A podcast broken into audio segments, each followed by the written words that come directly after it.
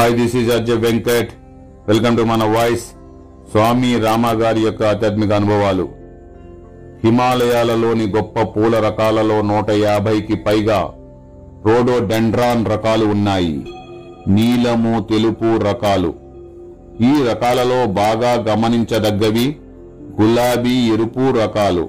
సాధారణం. రకరకాల రంగుల పుష్పదళాలు కలిగి ఉన్నది మరొక రకం.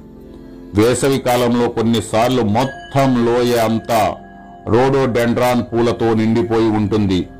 అన్ని హిమాలయ పుష్పాలకు రాజు హిమ కమల్ దీన్నే స్నో లోటస్ అని కూడా అంటారు. అనే చాలా అరుదైన పుష్పం. ఒక రోజు నేను పర్వతాలలో తిరుగుతున్నప్పుడు రెండు రాళ్ళ మధ్య పెరుగుతూ సగం మంచుతో కప్పబడి ఉన్న పళ్ళెమంత పెద్దదైన ఒకే ఒక హిమ కమలాన్ని చూశాను. నేను ఆ పుష్పం వంకే చూస్తున్నాను. నా మనస్సు ఆ అందమైన పుష్పంతో సంభాషించసాగింది. నీవిక్కడ పూర్తిగా ఒంటరిగా ఎందుకున్నావు? నీ సౌందర్యం గాఢంగా ప్రేమించే గౌరవించదగినది. నీ పుష్పదళాలు రాలి మట్టిలోకి తిరిగి చేరేలాగా నిన్ను నీవు ఎవరికైనా అర్పించుకోవాలి. హాయి గొలిపే చల్లగాలి దాని కొమ్మని కదిలించేసరికి అది ఊగి నా వైపు వంగి నేను పూర్తిగా ఒంటరిగా ఉండి ఏకాకినైపోయేనని నీవు అనుకుంటున్నావా? పూర్తి ఒంటరి అంటే ఒక దానిలో అన్నీ అని అర్థం. ఈ ఔన్నత్యము స్వచ్ఛత మీదనున్న నీలి గొడుగు ఆచ్ఛాదనాన్నే నేను ఆనందిస్తాను అన్నది. నేను ఆ పుష్పాన్ని తీసుకోవాలనుకున్నాను. దాన్ని బయటకు లాగి మొత్తం మొక్కను మా గురువు గారి వద్దకు తీసుకువెళ్ళాలనుకున్నాను. నా మొత్తం జీవితాన్ని ఈ కమలంతో పోల్చుకుని బాధ్యత లేకుండా ఆనందించే పసివానిలాగా నేను నీ పుష్పదళాలను నలిపివేస్తే నీకేమి జరుగుతుంది అన్నాను. నేను సంతోషిస్తాను. నా సుగంధం అంతటా వ్యాపిస్తుంది. నా జీవిత ప్రయోజనం నెరవేరుతుంది అని కమలం సమాధానమిచ్చింది. ఆ కమలాన్ని వేళ్ళతో సహా పీకి గురువుగారి వద్దకు తీసుకుని వెళ్ళాను. కాని ఆయన మెచ్చుకోలేదు. ఎప్పుడో కొన్ని సందర్భాలలో దైవ పూజ కొరకు అడవుల నుండి పూలను సేకరించమని ఆదేశించడం తప్ప ఆయన పుష్పాలను వాటి పరిమళాలు ఉపయోగించేందుకు ఎప్పుడూ ఇష్టపడేవారు కాదు. అదే ఆఖరి రోజు. ఆ తరువాత ఎప్పుడూ పువ్వును కొయ్యలేదు. ప్రకృతి మాత ఒడి నుండి బిడ్డను లాగుకొని ఆమెకు లేకుండా చేస్తున్నాడని భావించేవాడిని. మరల ఎప్పుడూ పువ్వు కోయలేదు. సౌందర్యాన్ని మెచ్చుకోవాలి. అది వాడుకోవడానికి దాచుకోవడానికి లేక నాశనం కావించడానికి కాదు. ప్రకృతి సౌందర్యాన్ని మెచ్చుకోవడం ప్రారంభిస్తే సౌందర్యం నిర్ణయం చేయగల యోగ్యత దృష్టి పెరుగుతుంది. పూర్తిగా ఒంటరిగా ఉండాలనే నా కోరికను సంతృప్తిపరచుకోవడానికి నెరవేర్చుకోవడానికి ప్రకృతితో ఆమెను ఆరాధిస్తూ ఇక్కడ అక్కడ సంచరిస్తూ ఉండేవాడిని. కొన్నిసార్లు కిందకి మంచు ప్రవాహాల దగ్గరకు వెళ్ళి ముందుకు కదిలే అలలు ఒకదానికొకటి కొట్టుకోవడం గమనించేవాణ్ణి. పెద్ద మంచు గడ్డలపై నుండి ప్రవహించే నదులు ప్రవాహాలు అనేక పడవైన వెంట్రుకల కుచ్చుల వలె అగుపించేవి. ఈ ప్రవాహాలు సృష్టించే సంగీతం మిక్కిలి ఉత్సాహాన్ని పుట్టించేది. నేను జీవిత ప్రవాహాన్ని ఈ నిరంతర ప్రవాహాలతో పోల్చి ఎంతో పరిమాణం గల నీరు మధ్యలో ఖాళీ లేకుండా ఎలాగ సముద్రంలోకి ప్రవహిస్తుందో గమనించేవాడిని. ఆ ప్రవాహము ఎన్నటికీ వెనుదిరగదు. కానీ వేరే నీరు ఆ ఖాళీని నింపుతుంది. ఎల్లప్పుడూ అక్కడ అవిచ్ఛిన్నంతంగా ఉంటుంది. ఆ ప్రవాహాల ఎడతెరిపి ఎరుగని జీవన ప్రవాహంలాగా ఉన్నాయి.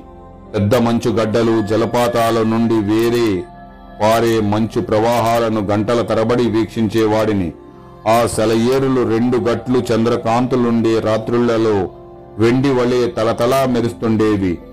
గంగ పారే హిమాలయ భాగాన నివసిస్తూ దాని రాళ్ళ గుట్టలపై కూర్చుని నీలాకాశం వైపు కాంతివంతమైనంతమైన చంద్రుని వైపు కన్నార్పకుండా చూస్తూ నేను గడిపేవాడిని.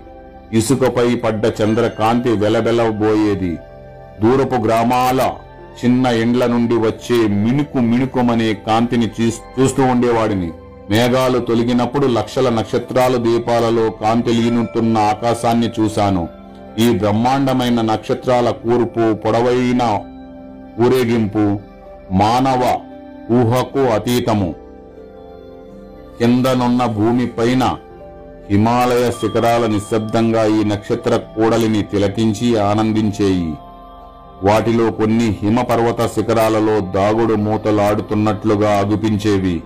అన్ని దిశల అసంఖ్యాకమైన తారల నుండి ఉద్భవించిన పాలకాంతితో ఆ పర్వత శిఖరాలు మంచు ప్రవాహాలు అలంకృతమవ్వడం. ఈ రోజుకి నేను జ్ఞప్తిలో ఉంచుకున్నాను. సాయంత్రపు వేళలో మంచు శిఖరాలు రెండు అంచుల మధ్య గంగా నదిపై పొగమంచు దట్టమైన తెల్ల బొంతలాగా ఏర్పడుతుంది. సూర్యోదయానికి ముందు ఒక పొగమంచు తెర గంగను ఒక తెల్ల దుప్పటి వలె కప్పి ఉంచుతుంది. ఒక నిద్రిస్తున్న సర్పము దాని కింద గురక పెడుతున్నట్లుగా తోస్తుంది. ప్రతి ఉదయం గంగానదిలో స్నానం చేయడానికి నేను వేగంగా పరుగెడునంత ఆసక్తిగా ఉదయిస్తున్న సూర్య కిరణాలు ఆ పవిత్ర జలాలను త్రాగడానికి వస్తుండేవి. ఆ పర్వత జలాలు స్ఫటికమంత నిర్మలంగా నయనోపాసమనకరంగా ఇంద్రియోతోజారకంగా ఉన్నాయి. కైలాస పర్వత పాదాల చెంతగల మానస సరోవర సరస్సు నుండి ఎన్నో నదులు ప్రవహిస్తున్నాయి. కాని హిమాలయ పర్వతాల ఆధారంగా గల నదులన్నిటిలోనూ గంగా నది అసమానమైనది. తన మూలమైన గంగోత్రి మంచుగడ్డల నుండి గంగా నది ప్రవహిస్తున్నప్పుడు అది తన నీటిలో పోషక విలువలు వ్యాధులను కుదుర్చే అనేక రకాల ఖనిజ లవణాలను మోసుకు వస్తుంది గంగ ఒడ్డున నివసించే గ్రామీణులలో చర్మ రోగాలు అరుదుగా కనిపిస్తాయి. ప్రతి ఇంటిలోనూ గంగా జలంతో నింపిన సీసా ఉంచబడుతుంది.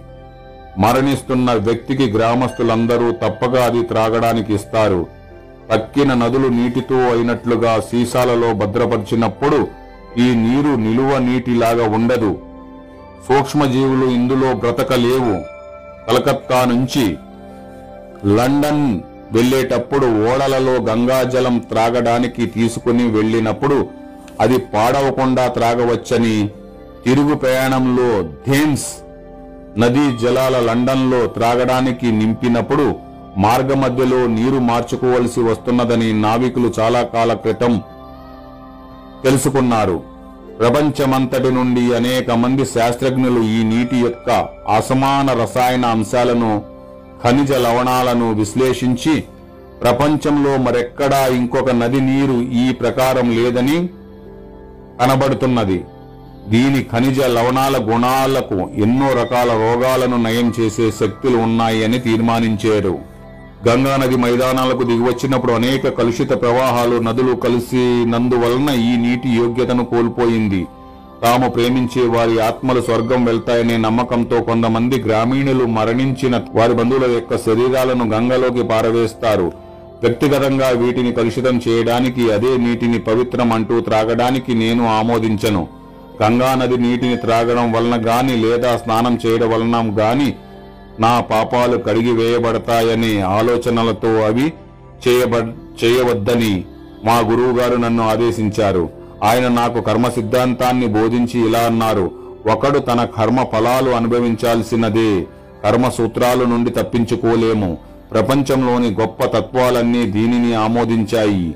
నీవు విత్తిన దానిని నీవే పొంది తీరుతావు. ఏ విధమైన అయిష్టత బంధాలు లేకుండా నీ ధర్మాలను నేర్పుతో నిర్వహించడం నేర్చుకో.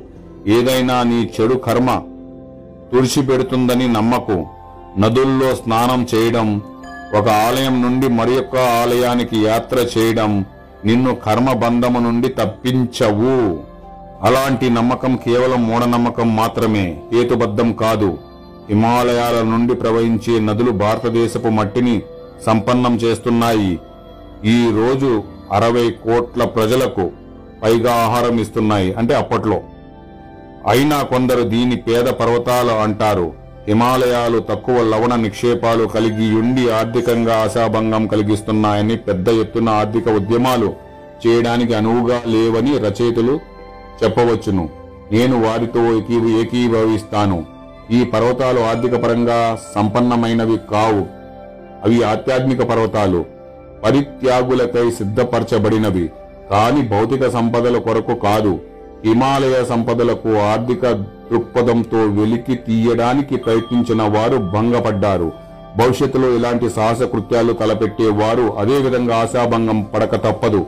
మొత్తం భారతదేశానికి తాగునీటికి సాగునీటికి హిమాలయములే జలాశయమైనప్పటికీ ఈ హిమాలయ గ్రామాలు ఆధునిక విద్య ఆధునిక విద్య సాంకేతిక వైద్య రంగాల్లో తమ వాటాను అందుకోలేదు. ఈ ముఖ్యమైన వనరుల పట్ల అధిక ప్రాధాన్యత చూపకుండా భారతీయ ప్రణాళికావేత్తలు తెలివి తక్కువతనం చూపారు.